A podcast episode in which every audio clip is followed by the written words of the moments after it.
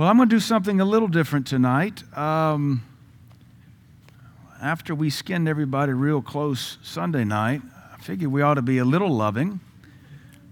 I didn't say a lot. But because we've had such a good momentum on Wednesday nights on family and marriage, uh, I think we ought to continue it. And then we had such a, a request in Texas that I teach on selfish wives. I thought I would teach on selfish wives tonight. But I, let, me, let, me, be honest with you. I, I set my heart to do it, and I kept defaulting to men because God always deals with leadership first. And so what I had to do is I had to call Miss Manda. I said, honey, come here. Let's talk about this. I need your help. Help me see how women can be selfish. Because as a pastor and as a leader, um, I know how the chain of command works, and I'm a firm, it's just my conviction, I think it's biblical, that if there's problems, it's the man's fault. That doesn't mean women are perfect, we know that. Uh, so I actually had to have my help, my wife's help in seeing some things, and then once she could point some things out, because she's a woman and a wife and a mother, then I could put my office on that and and develop some things. So I'm going to talk about selfish wives tonight, but let me say this: let let not a single husband in this place or hearing this recording manipulate this message, because if I get wind of it, we'll have selfish man part two. and we'll skin enough hide. I don't know, we'll make a hot air balloon out of your hide or something. So, this is not to be taken out of context and to manipulate your wife, because some of you are carnal enough to do that in a moment of frustration. Oh, Pastor Chris said it. You need to go back and listen to that message. And he said you're a selfish woman and a Jezebel. This is not the heart of this at all. I honestly feel sorry for her. I don't feel sorry for you. You're the man, and if you'd lead like Christ does, you'd have a better wife. So that's just part of it. But I do want to touch on selfishness in our wives. Uh, and if you're not married, then this is uh, okay. This gives you something to fix in your life. If you're parenting and you got a wonderful marriage, this ought to help you see how to train your daughters.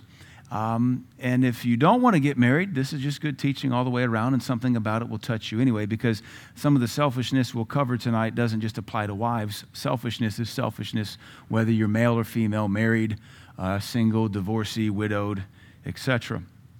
So, uh, what else do I want to say? Let's, let's also hear the balance behind all of this. Anything we say, any, any solid doctrine of Christ, if we take too far, can become a heresy. So let's hear the balance. Remember, here in Middle Tennessee, the crowns of our road aren't gentle, they're, they're more like a pyramid. And so let's not go down the, that ditch. Let's go down the middle of the road. So let's just stop real quick and talk about what a wife's responsibility is. And this is how we ought to be training our daughters. And this is, if we're single women, how we ought to be equipping ourselves and looking for discipleship. And you've heard me preach on this enough that man was made first, and we jokingly say it, but I believe it's accurate that the Lord said, All right, now that I've made man, I want to fill in the gaps. And the Hebrew even implies he molded man, but he built the woman. And so when we even stop to consider a woman, she is built, she's not molded, and she is infinitely adaptable depending on who she marries. Even if she marries seven men because they all die, she will adapt to every one of those men to help them, which makes her, a, I think, a finer creation than man. So it's not an insult to say that men were created first and then women were built. It's a statement of spiritual truth and eternal fact. We're made different.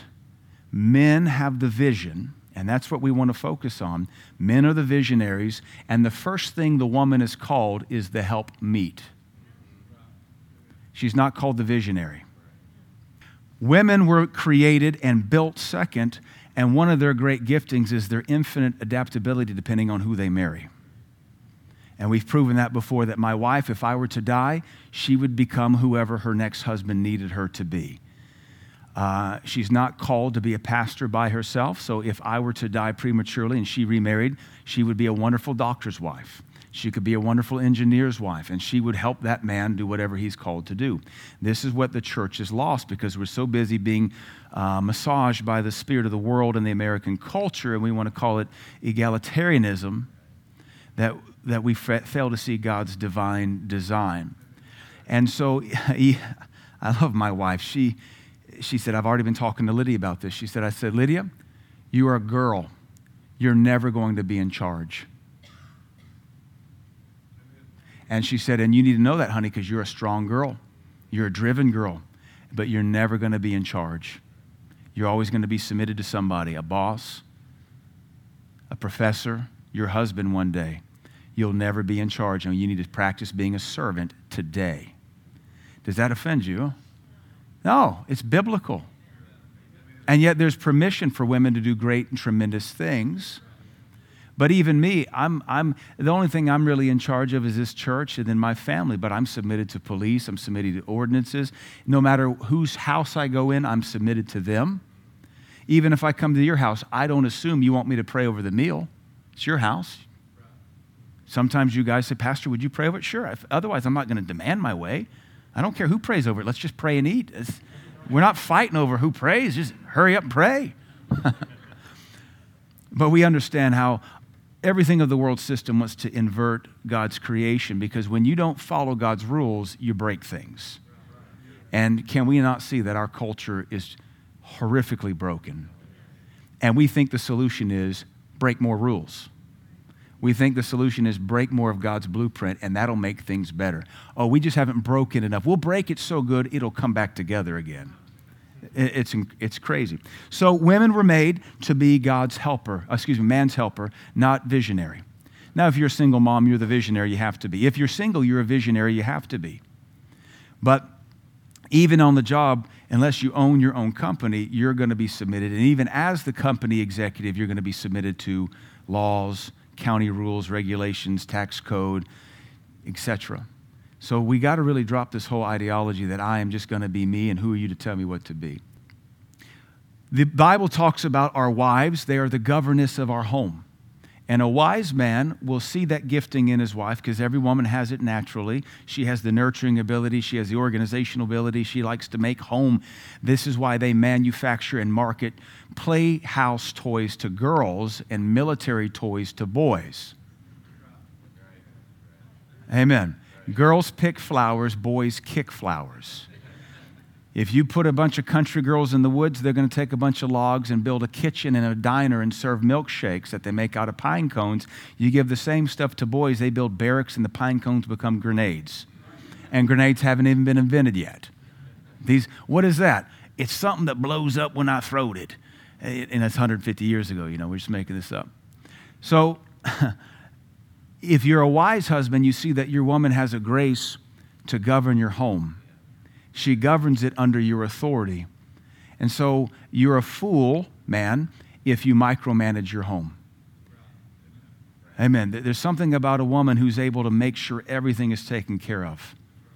There's something about a, a woman that she has in her the God given innate ability to maintain the menu and know where the kids' clothes are and know how to wash all the clothes and which clothes hang and which clothes don't hang and which clothes go in the dryer and which clothes need to be stopped at this part of the cycle and, and when those kids are going to grow out of that clothes and where's the box of clothes that come out this time of year. And they have a brain for that, and we don't have a brain for that as men. We just, we just really don't. We don't even know what to wear half the time if it weren't for our wives.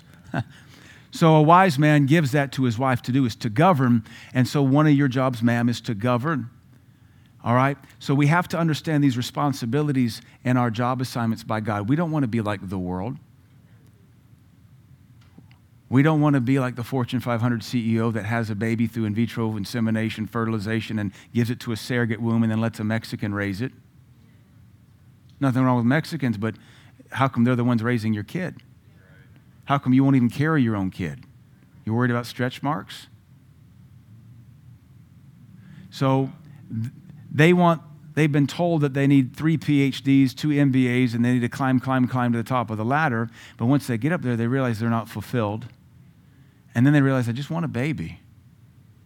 And so even the pagan, that God thing kicks in, and they want family. But they've been lied to by the professor, they've been lied to by Vogue magazine, they've been lied to, but lied to by the hypocrisy.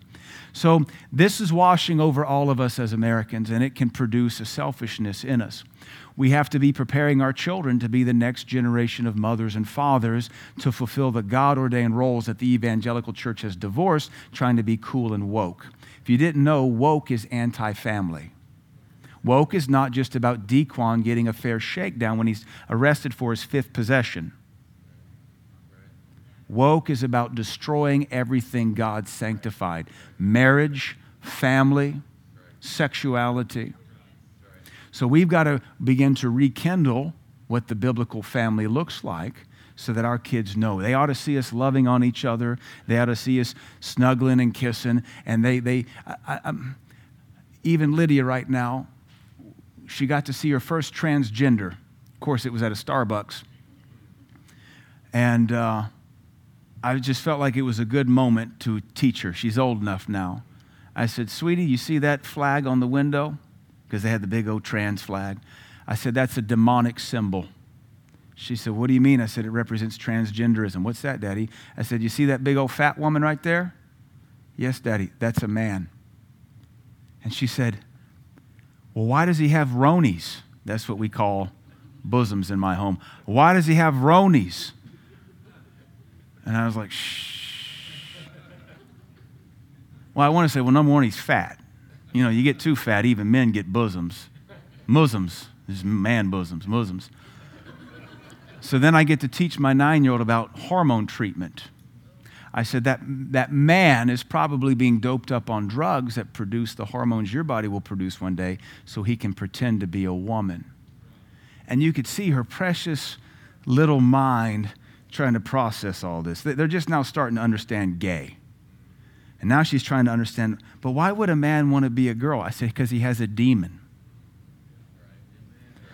And I said, Sweetie, I'm, I'm sorry, this is the world you're inheriting. And she stopped and she said, I hope Jesus doesn't come back before I get to be married and have babies. So I love it that at nine, she wants this. She, what God ordained, because she's not been perverted by public school or TikTok yet. Because we've been putting the Word of God and the kingdom of God in her. She knows how it naturally works. Dogs don't identify as anything but dogs because they're just smart enough to realize that dog won't hunt, I guess.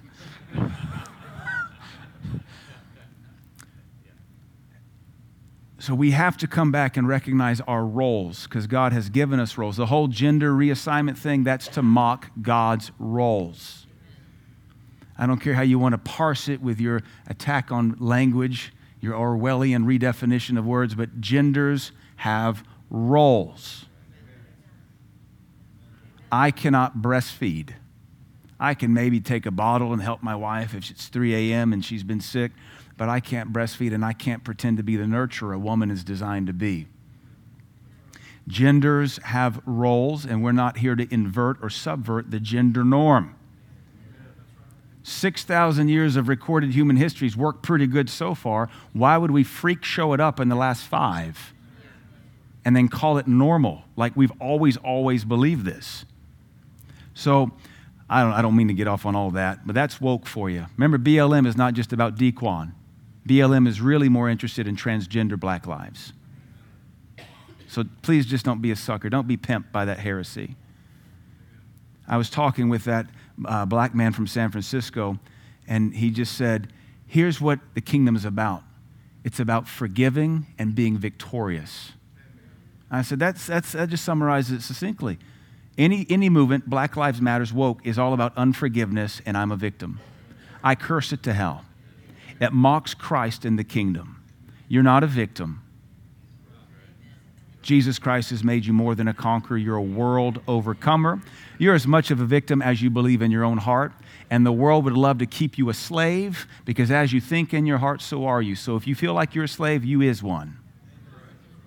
But as for me and my house, we're more than conquerors we're not going to feel sorry about nothing. I'm not apologizing for something I didn't do to anybody.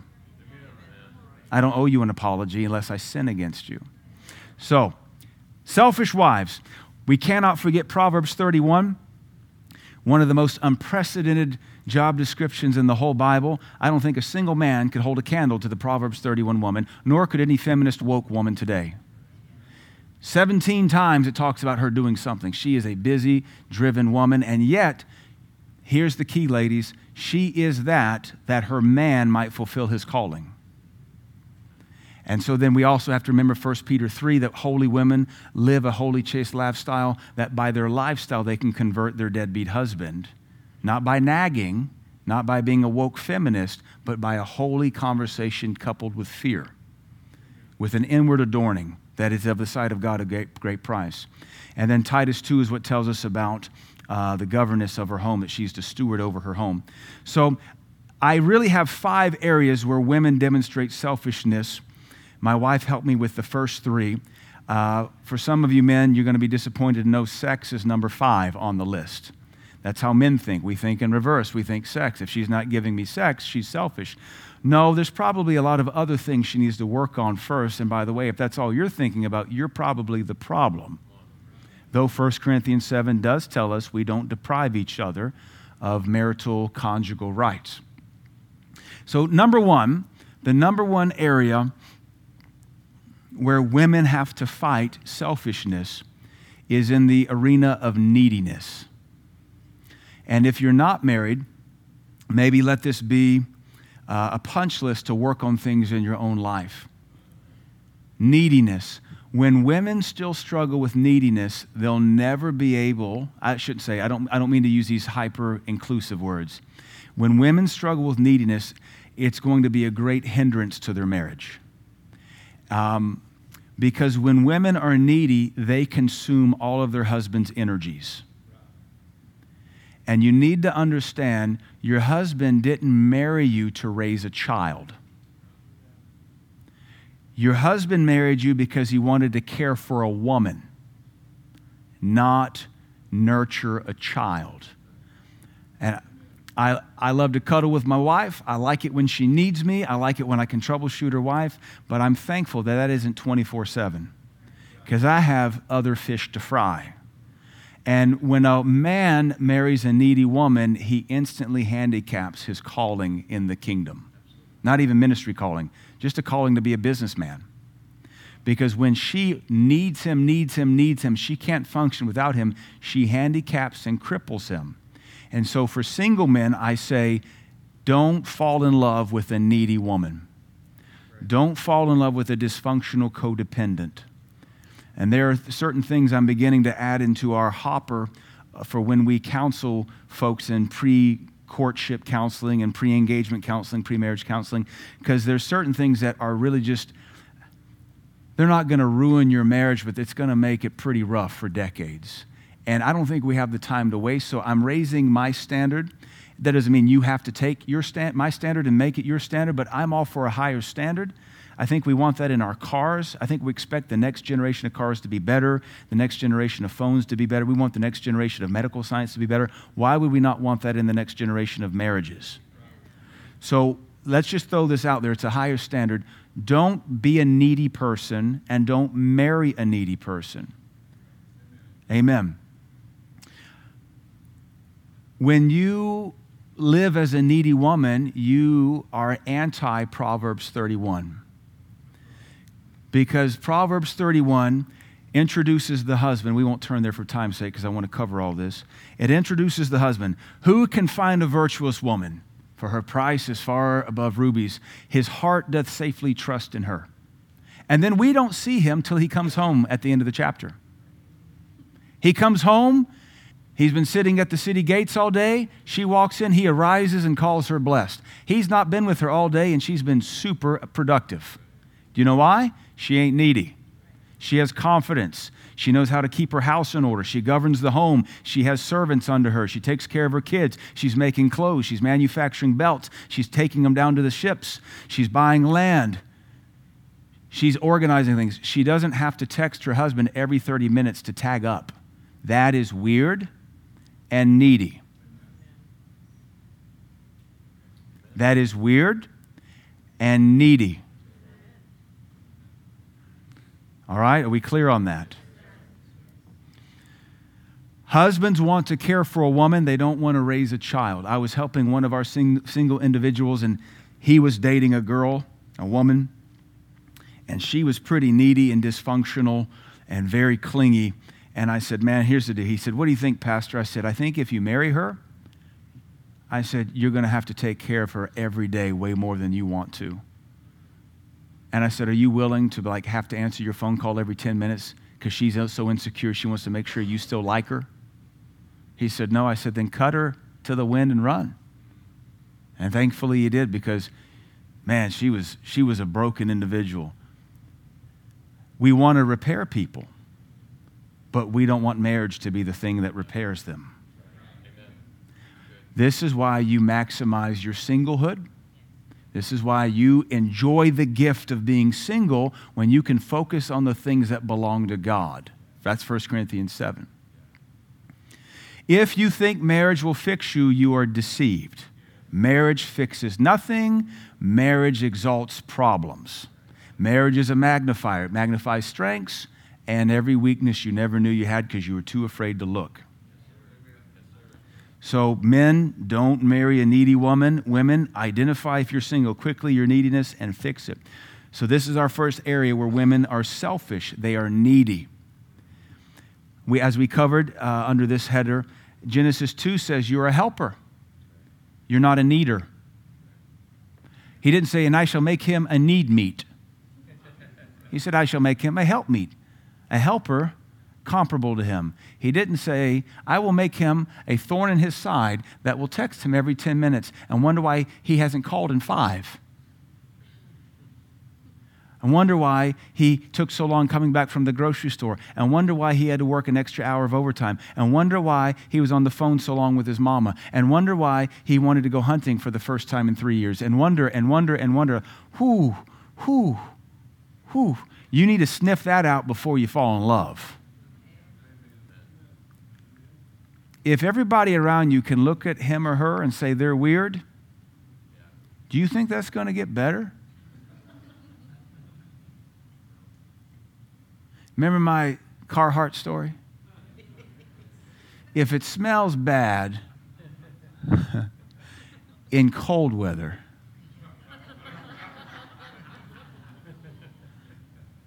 if it smells needy and weird in cold weather, what shall the heat do to it? If you be tired in the day of peace, what shall you do when the river rises? If you be tired racing men, what shall you do against horses?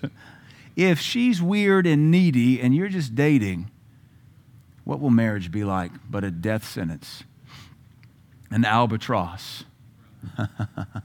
and marriage is forever, baby.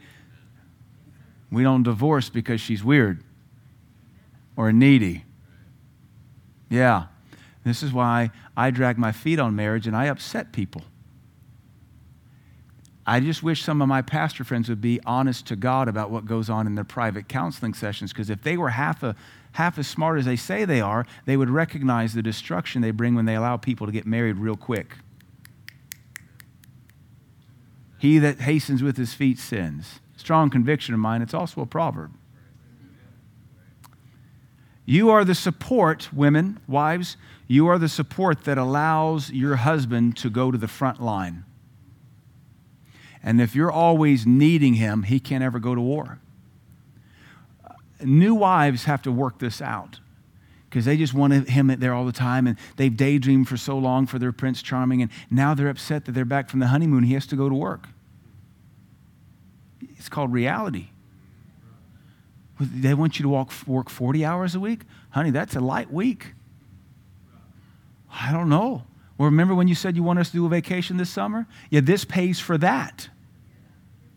So young wives have to sort this out, especially if they are a little emotionally clingy, so that they can understand their role. My wife said when we were first married, probably first two years, of course, we weren't just married, we were pastoring. I was working at the zinc mine. We had a lot of stuff going on, fighting a lawsuit. So I wasn't around as much as she maybe had wanted me to be. Probably, uh, she probably, in all fairness, we were probably robbed of a decent first year, but it's how God worked things out, and we've been compensated for it. But we didn't have a normal first year of marriage because we got married, and then the next day, actually the week after we came back from the honeymoon, I started a new job, and then a month after that, we started pastoring the church. So you got a new wife, a new job, and a church. And then, and then that's how you start your first year of marriage. But she was feeling neglected and feeling like maybe her role wasn't as important. And the Lord spoke to her and said, He spoke very supernaturally to her, and she's not one that hears supernaturally like maybe a minister might appear to. But she said the Lord spoke to her and said, Who do you think kept the city going when David went off to war? It's all the wives. And listen, when the men went off to war, it wasn't like they were back at dinner time. The Bible calls times of war seasons because they'd be gone for months at a time. You don't lay siege over weekends. When you lay siege to Gaza, you're there for months till you starve them out. Well, who's back taking care of Jerusalem? All the women. Who's harvesting the crops? The women. Who's caring for the babies? The women. Who's making sure the treasury's taken care of? The women. And that set her free to realize, yeah, I got an important role back here. You are the support, wives, that allows your husband to be at the front line. You allow your man to sit at the gates of the city.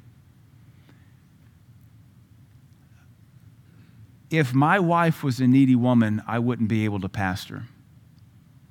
If my wife was insecure, I wouldn't be able to pastor. If my wife was paranoid about all my texting, as some girls are, I would not be able to pastor.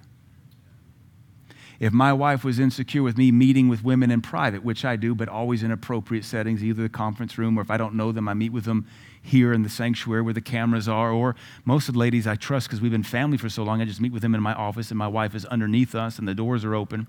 If my wife was insecure, I wouldn't be able to pastor. But it's because my wife is secure and strong and not needy, I can go to the front line and do what we're called to do. So when a woman becomes selfish in this arena, she cripples her man's ability to do what they together are called to do because you're only as strong as your weakest member. Now, again, we're not trying to beat any woman up, but I want you to see how the kingdom is designed to work. We're supposed to put 10,000 to flight, but that's with two of you working together, not one of you falling back needing to be held constantly. Women ought to be able to say, Go, honey, go get them. Don't you worry about this house or these kids. We'll be here. You go do what God's called you to do. It's just a season. We'll see you in three weeks. That's something to aim for. about five or six years ago, we were out in Iowa, and the Lord spoke to me and said, You're about to enter into an intense season of travel. And that began about three or four years, where we probably went overseas four or five times a year for three or four years in a row. And I sat there in August in Iowa and I said, Yeah, I can see it. So I leaned over to my wife and I said, Honey, I think I'm about to start traveling a lot overseas. She said, Okay, how much? I said, Two or three weeks at a time. And she looked at me and she said, No offense, I can run this home without you. so that's not a problem, but you make sure it's God because we need you to come home to us. I said, This is downright sexy, I think. I'm like, what time is it? I wasn't offended a bit. I know she can run the house. I don't have to worry about where my kids are going to be or whether mommy's at home crying in a mess of tissues and worrying. About, uh, thank God, because it makes me stronger. I married a woman to care for, not raise. I want to care for her. I want to protect her. I want to guard her. I don't want to have to be a daddy. I ain't her daddy. I'm her husband. I'm her best friend. I'm her lover. I'm not raising her. Never marry a woman you got to raise. Don't marry a woman you got to finish raising. Don't marry a woman you think you got to fix. Some people are just addicted to always rescuing. Don't, don't marry a rescue. Oh, I can fix them. I know I can. No, you can't. Mom and dad gave up.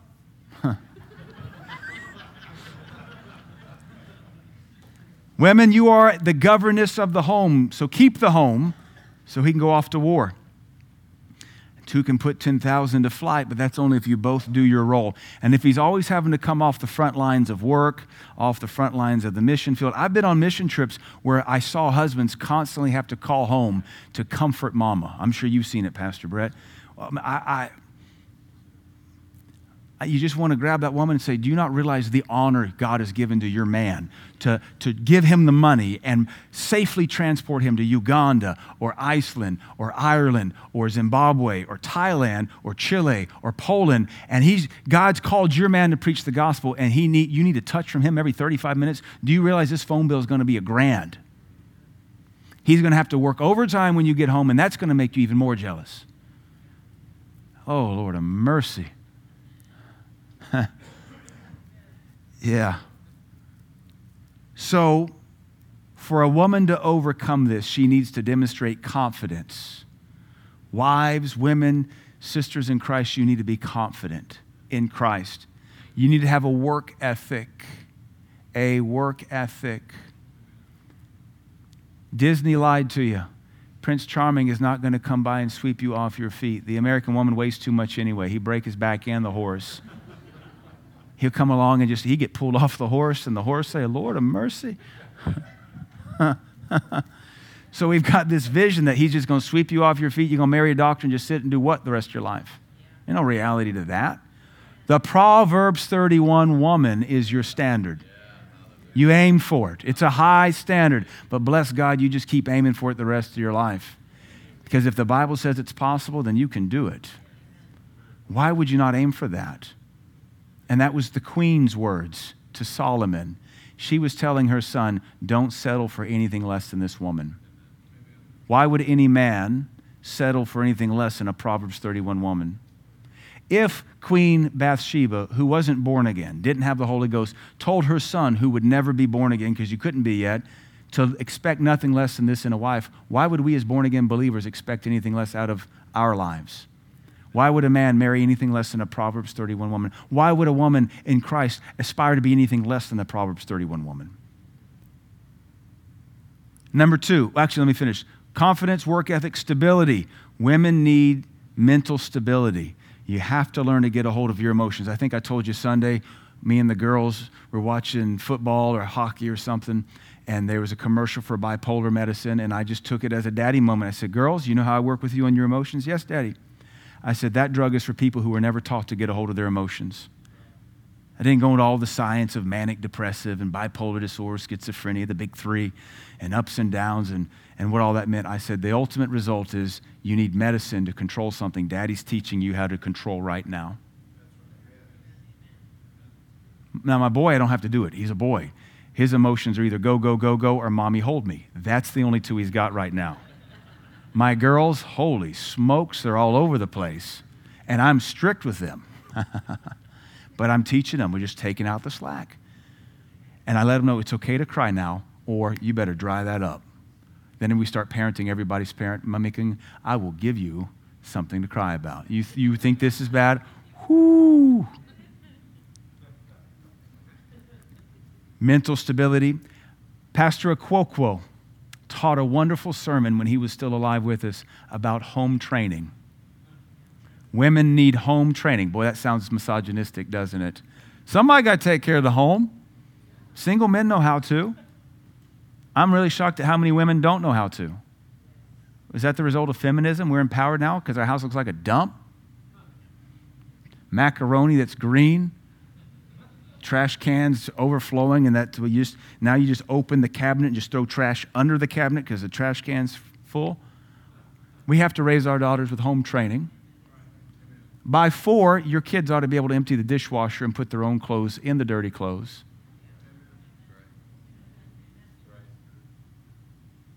Our African friends here, you know how it is. By four and five, African children are fetching wood and buckets of water on their head.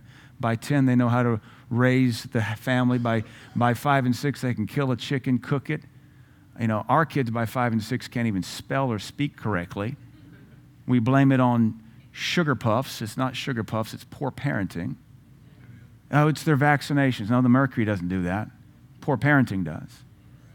So we need home training. Women also need endurance and grit. They need a, when we're raising our kids, we need a good old fashioned every once in a while, suck it up. Get out there. You're not quitting. Here's some grit. Do it, do it again.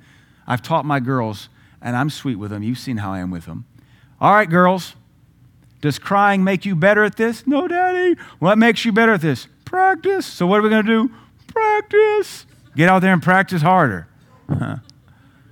Grit. Just a coddled generation of just, I, I fear for what the next generation of kids is going to look like based on these TikTok influenced coddlers.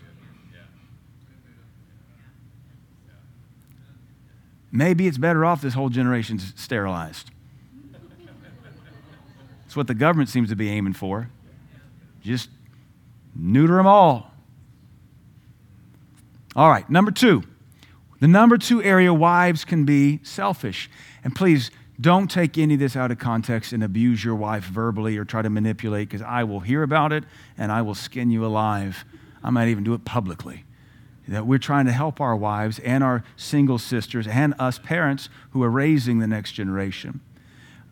This is one from my wife. She has observed this in our own church. The mindset of us four and no more the mindset of a wife, a mother, to only worry about her family. Now that I have my man, now that I have my babies, I, don't want us to be involved with anything else. This is anti Genesis 2 8 and 2 15, which says God planted a garden, put a man in there. Then he added a woman and said, Keep and tend it. Because once you get married, you're not married just to go home. We used to see it, it was a plague we used to see folks come to church, single folks come to church, meet their mate in the garden of God, fall in love in the garden of God, get married in the garden of God, then abandon the garden of God. Why would you abandon the thing that had prospered and benefited your entire life up until then? And so we might call this being the hyper governess. You just want to take care of you. I got, I got my man. My God answered my prayers. He gave me my man. He gave me my babies, and that's all I need now. Why would you stop? You'll start to lose everything God gave you when you neglect his kingdom. So I add this that the house of God cannot be neglected. Because we have observed mamas, wives, be so hyper concerned with their family, they won't let their husband come serve in the house of God. You need to be home. I don't need you. You don't need to be up there working. Why do you have to be up there working? Because the house of God needs it. That's a selfish us four no more. You ought to be honored that your man wants to go help build the house of God because there's a blessing in it for your house. We've taught you that. Lester Sumrall said it for years. As long as you build God's house, He'll always take care of yours. But if all you do is worry about your house, you'll never have much of one. Our lives are richer when we share them with others. So typically, this us four no more is you don't want to have anybody come over. You don't want to open up your house. You, you've gotten all you ever needed from God. You, you hit the punch list by 30, and now you just introvert. That's not right. That's selfish. And so, what you end up doing is you end up limiting your husband, you, you cut your kids off from wonderful influences, and it is a selfish, fear based motive. Because all along, you've been saying, I don't really trust God, I just need Him to give me. And if He'll give me a husband, that'll make me secure. And then if He'll give me some babies, that'll make me secure. And then if He'll give me my dream home, that'll make me secure. And now that I have the things I think I need to be secure, now I'll be secure. Now I don't need anything else from God. And that's a really weird fear based mindset. And, and it's going to affect or try to get on some of us. We want to make sure we're mindful that if we meet in the house of God, fall in love in the house of God, marry in the house of God, we stick around and we build the house of God. And then we teach our babies how to continue laboring in the house of God because the house of God is where it's at. This is the garden of God now. This is where the tree of life is. This is where God walks with us in the cool of the day. And then we take it home with us. And we come back here to be refreshed. There's nothing God is doing in the earth that He's not doing apart from the local church. So why would you leave it because you're enjoying your middle class prosperity? Have you not seen how quickly that can plummet even in this nation? We open our homes and lives to win the lost. We open our homes and lives to let our light be seen. We open our homes and lives to teach others how to be like us. We have no permission from God to live in a little hermit kingdom like North Korea. We have no permission from God to come in late and leave early and scurry home with our kids and make them weird hermits too. We ought to teach our children hey, this is the house of God. This is where your friends are. Go, go. I don't want to see you. You're safe here. This is like the old neighborhood when I grew up. Go. I don't want to see you for another five hours. I grew up latchkey. Like my parents went to work, I was 10, my brother was 7. We stayed home all summer long without parental supervision. We rode our bikes all over the place. We went shopping at Walmart, played with toys, kept the receipt, took them back a week later, traded them out for new toys.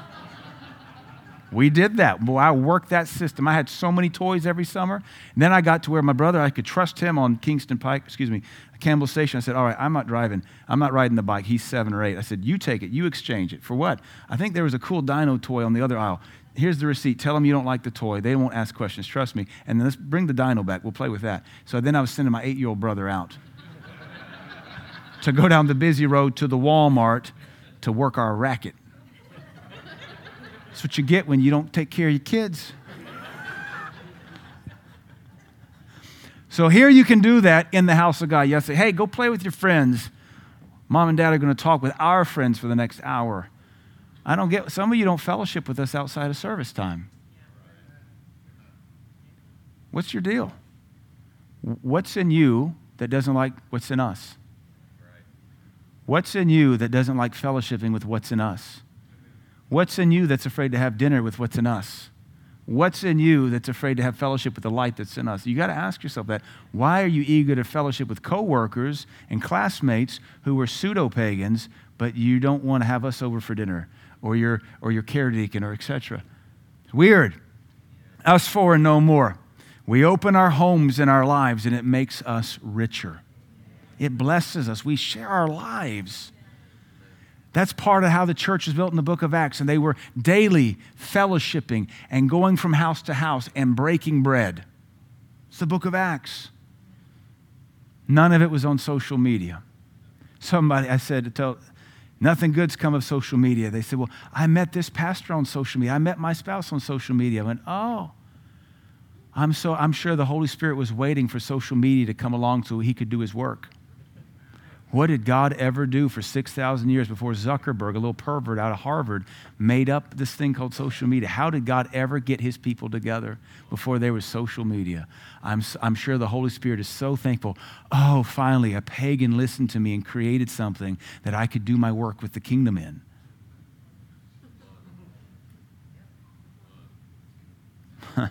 it's pathetic. I just happen to believe in a God that shows up when people are on their way to Damascus, not scrolling or trolling through Facebook. Two are better than one, the Bible tells us in Ecclesiastes 4 9, because they have a good reward for their labor. So, as a wife, you ought to be helping your husband to labor for the kingdom. You ought to be helping your kids to labor. Two are better than one because they have a good reward for their labor. It isn't about a hermit kingdom that's us four and no more. So, a woman needs, to counter all of this, a woman needs faithfulness to God even after marriage. A woman needs self confidence to be around others. A woman needs the gift of hospitality to open up her home. A woman needs a desire to build God's house more than her own house. Proverbs 14:1 says, "A wise woman buildeth her own house, but a foolish woman plucketh it down." One of the ways you can pluck your own house down is by neglecting the house of God. Uh, if you remember, the prophet uh, Haggai said, "Is it a time to go build your fancy house while my house lies in ruins?" And he said, you, you earn wages to put it in a bag that has holes in it. And when you go out to your field, you bring it home and I blow upon it. Why? Because you prosper yourself, you build your house, and you leave my house in neglect. There are wives that would prefer their husband to be home with them, even if it hurts them, because it's us four no more. And that's not acceptable in the kingdom. So let's judge ourselves and see where that might be. You ought to be raising your children to live for the kingdom, to meet their mate in the kingdom of God, to serve the kingdom of God, and raise their babies in the kingdom of God. This thing is a perpetual promise from generation to generation. And your children will be in the house of God if they see you in the house of God. Actions speak louder than words. Reverend Ray Bench taught us years ago. What you're doing is so loud I can't hear what you're saying. Kids want to be just like their parents. And if they see you talk a big talk but don't walk a big walk, your talk is cheap. They're going to follow in your footsteps. They're not going to parrot your words. So, is it a time to build your own house while God's house lies waste? What greater honor than to let your husband come build the house of God? My wife is not very sentimental, which is good. Sometimes I maybe wish she was a little bit more. I can't tell you how many birthdays we've missed, how many Valentine's days we've missed. She don't even really care about it. I'm actually very blessed she don't care about flowers because it saves us money. but you got to be able to maybe loosen up a little bit. Don't ever say, "Oh, honey, you can't go out of town and you can't take that mission trip. That's our anniversary." You're just going to cuss and scream at each other on that trip anyway. It is moronic to think you can save your marriage with a vacation. It's deception. To drop three grand, go out of town on a week, think you can salvage that dumpster fire. You fix your marriage every day. Oh, honey, you, you can't go up there and work. We, we, we, we got an anniversary coming up in three weeks. Well, let's work until the anniversary, go out on a date, and get back to work. Amen. All right. Number three. The number three area where women tend to be selfish, this one also comes from Miss Manda with a little bit of my verbal tweaking on it. Insubordinate or independent of the authorized vision. Insubordinate or operating independent of the authorized vision. So, what does that mean? That comes back to our misogynistic statement from the Bible that the man was made first and then the woman, and the woman was called the helper. Now, this is where I'm to, I can already feel some tension, and that's all right. Just, just hear me out because we go with the Bible here. I told, uh, there was a meme I saw that makes me laugh. I said, it said, I'm not misogynistic. Misogynistic, misogynism is wrong, and being wrong is for women.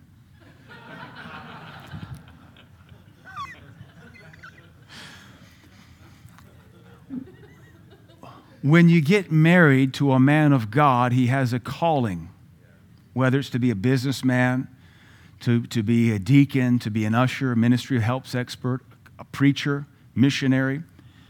And so we're, we're raising the standard. We're not living like TikTok Americans. We're not living like Facebook women, all right? Flush all that. It's total malarkey and trash. We're going to talk about that here in a moment for a minute. We're talking about the kingdom and the kingdom precedents. When you marry a man, you marry a calling. That's where God operates, is through that assignment. God speaks to the head. You study the story of Jezebel, neither God nor a prophet ever personally addressed Jezebel. They always rebuked the king, they always spoke to the king, they always threatened the king because God deals with the head and the woman is not the head unless she's a single mom or she's a Deborah and the man is a coward. All right? And, but here's the deal if he's in the home, God's going to deal with the man.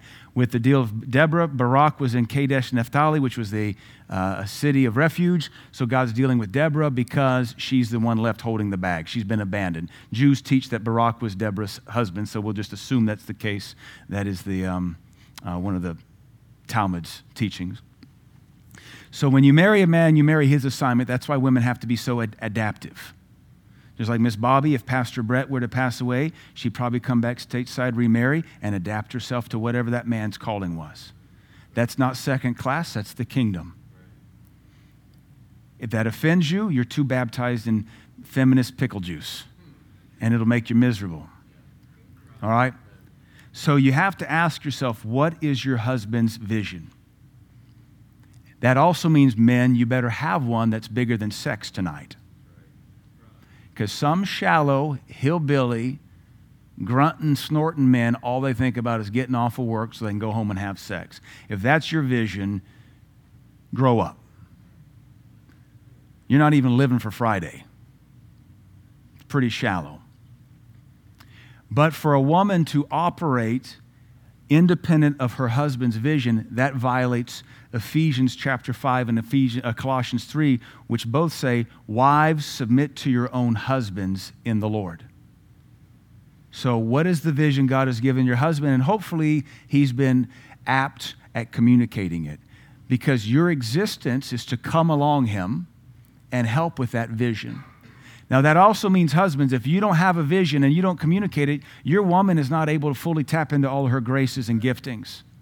And your calling and your vision has got to be bigger than let's just make it to this weekend. Let's just make it to the vacation. Let's just make it to the holidays. Let's just make it till we get this car paid off and get us another one. Your vision's got to be bigger than that. That's poverty mindset. So, men, you got to have a vision because your vision and your gifting will activate things in your wife that God put in her. So, she's looking to you to have a good vision, one that is more than five minutes of sex and maybe vacation at the holidays. She wants to know the five year plan, the 10 year plan, the 20 year plan. And then, if you're wise, everything you do every day is marching towards those plans. Possum Holler, Cookful, and TikTok America looks forward to the next upload, the next like, the next video posting, and the next paycheck. That's shallow existence. But any woman that operates independent of her husband's vision is selfish. My wife and I were discussing this. She said, honey, she said, you know, I couldn't start a business without your permission. I said, you're right. She said, I don't even have hobbies without your permission. And I said, You're right. You're right. She said, and then she starts thanking me for the things that I let her do. But at the same time, lest that sounds cavemanish, I said, Well, honey, I don't go caving unless you give me permission to. Honey, I don't go backpacking or deer hunting without permission. I always check in and say, honey, are you okay if I go camping this weekend? Or usually I don't tell her this weekend. Like in three weeks, are you okay if Schmitty and I go camping? Honey, I'm thinking about taking Lydia deer hunting. You okay if we do that Saturday morning? What's on the calendar? So I submit to her. Even in my own life, I don't get hobbies that she doesn't approve of because she has things that she does as the governess that my decisions can disrupt what I've delegated to her. So there's this beautiful subjection one to another. Even as the leader of our church, I don't just come in and disrupt departments because I can. That's stupid. I come in and I, if I've given you authority over the children's department, over the youth group, I want to come in and operate under the authority I've delegated to you. A fool wouldn't do that, but a wise person will. You've got to make sure your husband's vision is communicated and everything you're doing is lining up to helping him fulfill that thing. And when you do that, you'll activate graces you didn't know you had. Starting your own business when it's not part of the vision doesn't activate graces, it activates pride. We're not against women having businesses, but you got to make sure it's in line with the house vision. Because what if it takes time and money away from something your husband's trying to do? Let me just say this most of these female run ministries right now are illegitimate. They were not started with their husband's permission. They were not in line with the husband's vision. And you can tell by the way they talk about their husband and run him down that the thing is illegitimate. And really is just mo- mostly just like a Jezebel kind of thing, trying to feel important. His vision takes the team of you to accomplish. You are his assigned helpmeet. You are his assigned helpmeet. So you better make sure you're sticking with the vision. This also includes your career choice. Just because you have a degree doesn't mean you go off and take the first job that pays you six figures. We don't chase money. So you submit your career choice. How about spending? Your husband, probably, I don't know, some women are better at money. My wife is better at money than I am. I build the budget, she manages it because she's really good at it. But some wives, their, their reputation is they bankrupt their home. Not every woman. Some men are the problem. Some men, they just want to buy guns and toys and cars and they hurt themselves. So let mama run the money. But submit the spending to your husband's vision. All right, we're trying to advance the kingdom here. What about the house vision? As a wife, you operate under his oversight. So you adjust the house for him. If he wants things done a certain way, what's the big deal? But at the same time, men, don't micromanage your home. Let her set up her systems. Just follow the rules. My wife tells me, put stuff here. I want stuff done like that. Whatever you want, honey. This is your domain. I, don't like that color. Let's change that color. And I don't like it this way. We, after so many years of marriage, you fall into your groove, and things run smooth that way.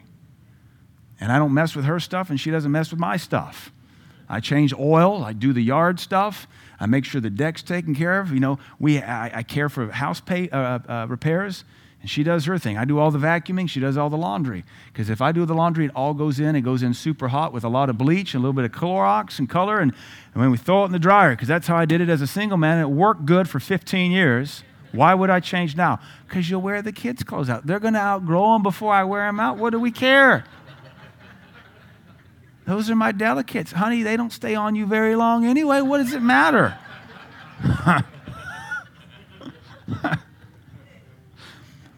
So, men, submit to your wife's systems that she's established and don't undermine her.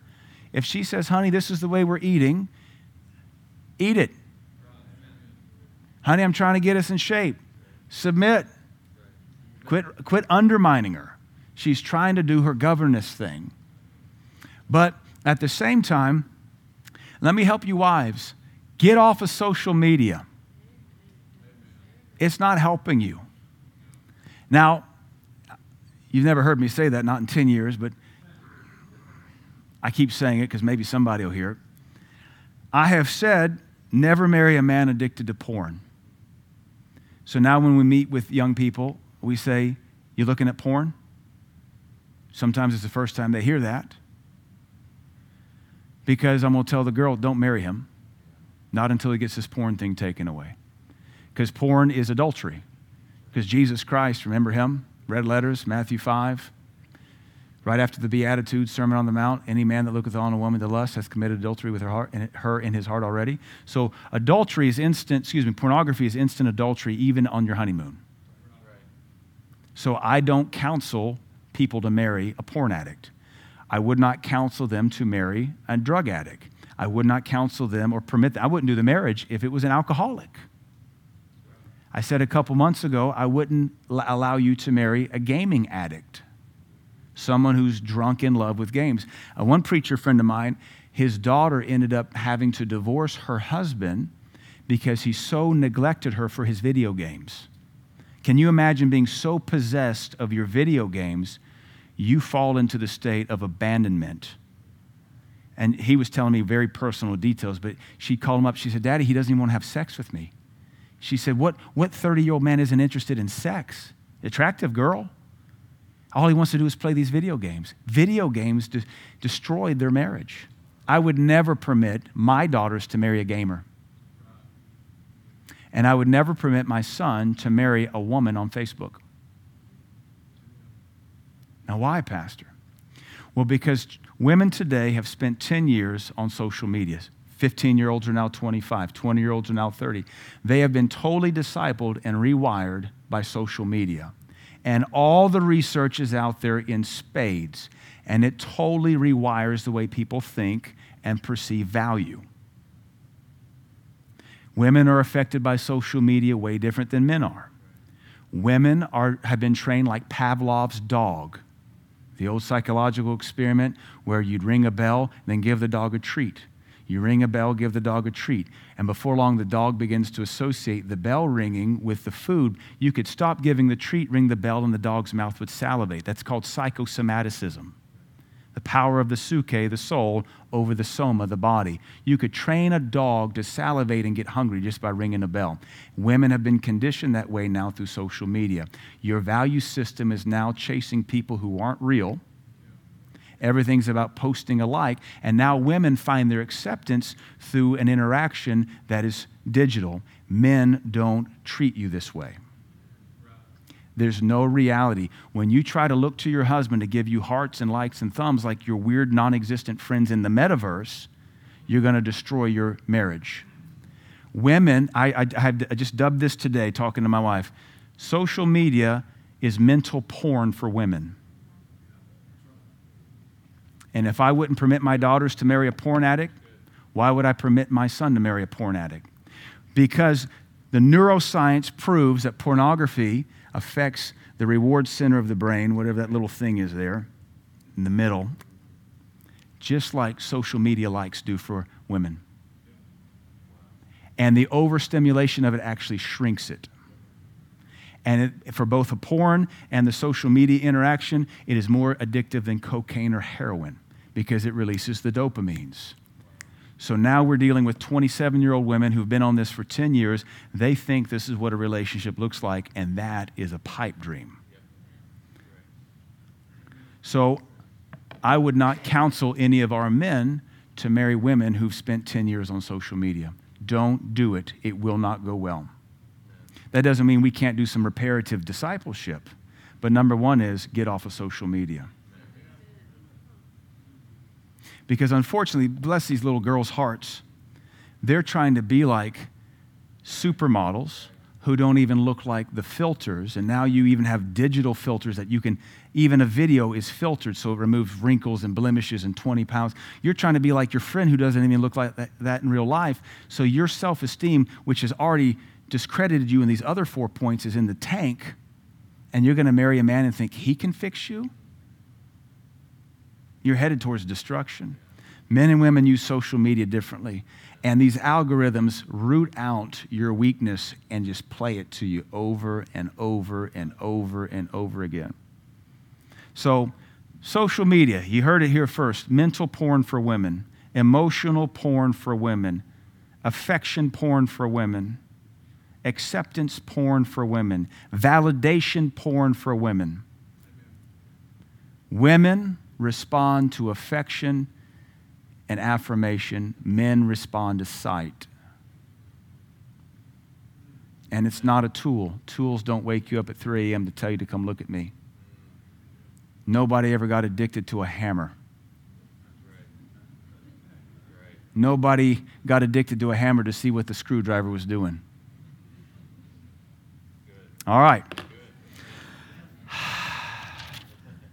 Number three, I'm sorry, number four. We have two more, and we're about done. These, these will be a lot quicker. Number four, I hear this a lot. I just need me time. Women can be selfish by saying, I just need me time. I just need me time. I just need me time. Okay, I get it. Women need a break from their kids. Husbands, please let your wives have the breaks that you get. Tell the wife, hey, honey, go out with the girlfriends. Give me the kids. Me and a couple rolls of duct tape, we got this. Amen. Hey, we'll just put them in the trampoline. I'll put a lock on that zipper gate. We're good. I'll throw them some snacks over the top. They get thirsty, just hose them down. Can we come out, Daddy? No. When's nap time? Now. Your wives do need me time, they need girlfriend time. All right? That's the balance. Often, probably husbands are too selfish. They don't give their wives that me time, that escape. That, honey, here, here's 50 bucks. Go get a medi and a petty and whatever, and do your toes and your fingernails, get your hair done. I don't know if 50 bucks covers it anymore. I don't know. I buy cheap razors and do everything with bar soap. So I, I think it's a little gay to get your toes done anyway. Shame on any of you men, Frank, for ever having your toes done. you come in here with gold and yellow toes, even if it's Oregon. I'll take a hammer to every one of them. Give your wife some me time. But there's the other ditch, which is, I need some me time. I need some me time. That's social media weird. I just need some me time. I just want to bless myself. I just want to treat myself. Come on. I just want to treat myself. And now, you got responsibilities, woman. You got children. You got a husband. You got a house. You got a job. You got a degree. How much me time do you need? I'm just trying to discover myself. Get born again. Why is this about you? It's humanistic. You don't need to discover yourself. Meet Jesus. And then he'll teach you how to crucify yourself. Once you're dead, you ain't got to find yourself. Crucified. Where, where am I at? The last place we hanged you. That's where you're at. That includes hobbies. I, I'm thankful my wife does submit everything to me. She says, Honey, you okay if I go for a run? Yeah, honey. I may be gone two hours. I don't care. Go for a run. I can handle these kids for two hours. I mean, right? I can handle these kids for two hours. is there something I don't, is there a reason you want to go run for two hours? Is there something at the other end of the house I don't know about? We're still submitted in our marriages. How much me time do you need? Because some folks are convinced they need about 30 hours a week of it, and that's not reality. Amen. So uh, don't be selfish with your me time. But again, husbands, give your wife the me time. And then, of course, number five is the sexual neglect. And here's what you have to do you've got to be able to judge that situation, men. Why is there sexual neglect? Women are tender, they're emotional, they don't want to fail. Maybe uh, there's a lot of different reasons why sexual neglect enters in. If you're treating her like a dog, she's not going to want to be intimate. If you're rude to her, she's not going to be intimate. If you're always coming to bed smelling like a goat, she's not going to want to be intimate. I mean, Eh, Eh, some of you guys, you don't bathe enough. You smell rancid. I went to kiss Miss Manna this morning. She was making dinner for tomorrow night, and she just opened a thing of chili powder. I went, mmm, honey, you smell like B.O. It is so fine. Because you smell the chili powder. Now, women don't want to smell that on you. Maybe they're, they're neglectful because of trauma in the past. That has to be resolved. Now, when we do pre marriage counseling, I bring that up. Is there any sexual trauma here? Because that is going to hurt your marriage down the road. It will come up if it's not dealt with. So let's be compassionate. Is there insecurity? Um, lots of times, women, after they've had babies, uh, issues aren't the same. Maybe they're insecure, their body's different, doesn't look as good, things are painful, things are uh, touchy feely, and, and there can be some failure. And all it takes is a couple failures, and all of a sudden it gets in your head, just like a kicker in the football game misses three punts in a row, it's going to be in his head. And all you have to do is have some uh, unsuccessful sexual encounters, and all of a sudden it's going to be in your head, and you're going to be afraid. These things you don't force, you don't mock, you have to use tenderness and walk them out. And we pray. Uh, not to be spooky, we don't make sex spooky, but God invented sex. It's blessed in the confines of marriage only. We pray and get the favor of God and the help of God on our sex life. Amen. We pray these things through. That's the one men usually worry about. She's just selfish. She's just withhold herself. All right, let me hear her side of the story because I bet you're the problem. And most of the time, the sexual issues are the husband's issues greed and selfishness, etc. So, this wasn't meant to be, beat anybody up, but we have to think longer term so that our children walk into better marriages uh, than we do, that they walk better equipped. The key for husbands is to be patient, to lift burdens. The key for women is to realize what your gifting is, and that is you are really the Swiss Army knife. You're, you're the infinite coupling that can adjust to any situation and help uh, engage power from the engine to the, the rear suspension or the real drive shaft. Uh, we've got to be a team in this thing. And when both people are selfish, the marriage implodes. But when both people outserve each other and put each other first, the marriage prospers. If you're always demanding your own rights, you're going to fail. You've heard me tell you, Papa John rebuked me really hard. That's my dad. Papa John, back when I was 18, 19, I, I was going through my little college thing, my little attitude. And I, though they lived 80 miles away, I didn't like going home. And he was paying for college. Uh, I did work through college, but he, he paid for my college. And he, I remember he called me up and he chewed me out so hard one day. And he said, Boy, and by the way, that's not a racial slur. No, to some people who've been taught it is, and your faith is in a word that is what I call my boy every day. You know why he called me boy? Because I'm his boy. Just shows you how retarded faith can be. You put power where you hear there's power, though there be no power. So my dad called me up and said, Boy, our relationship is like a bank account. You put money in, you take money out. You put money in, you take money out. You can keep taking money out, but unless you put money in, you're going to bankrupt it. And boy, because I was his boy, remember that? Not because he's racist. I'm thankful he never taught me to be offended at anything. He wanted me to be successful. You can't be offended and successful simultaneously. Offense is a manifestation of unforgiveness. And the longer you harbor offense, the more offense eats like a, uh, unforgiveness eats like a cancer. So you got an option in this little woke world we live in. Practice unforgiveness and watch God curse you. Or drop the charges and say, What do I care? It's nothing to me. Who are they? Why would I be offended at somebody I don't even know over something they didn't even do? All because I was trained by a bunch of demonized yahoos. Now, don't, don't walk in offense. That is that is practiced unforgiveness. And the Bible tells us many times if you don't forgive, God can't forgive you.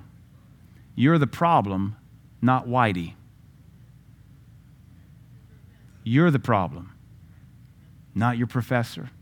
You're the problem, not some black guy somewhere. All right. So he said, Boy, I seem to be the only one investing in this relationship, and you sure do seem to be the only one making withdrawals. And he said, And I'm done investing. And if you keep making withdrawals, you're going to bankrupt our relationship. That was his way of saying, Get your BUTT to my house this weekend because I'm your daddy and I'm paying all the bills. Same way with a marriage. You both give in, you both take out. You both give in, you both take out. You both give in, you both take out. If you both just give, give, give, you'd be surprised at how rich your marriage would become. Then you might come into agreement and say, Can we make a withdrawal together? And enjoy what God's given you. But if you're socialist and welfare minded and greedy and selfish, you'll just bankrupt what God's given you. The name of the game is both of you squirrel money away and see what you can save, and then buy something great for God and enjoy your life together. Amen?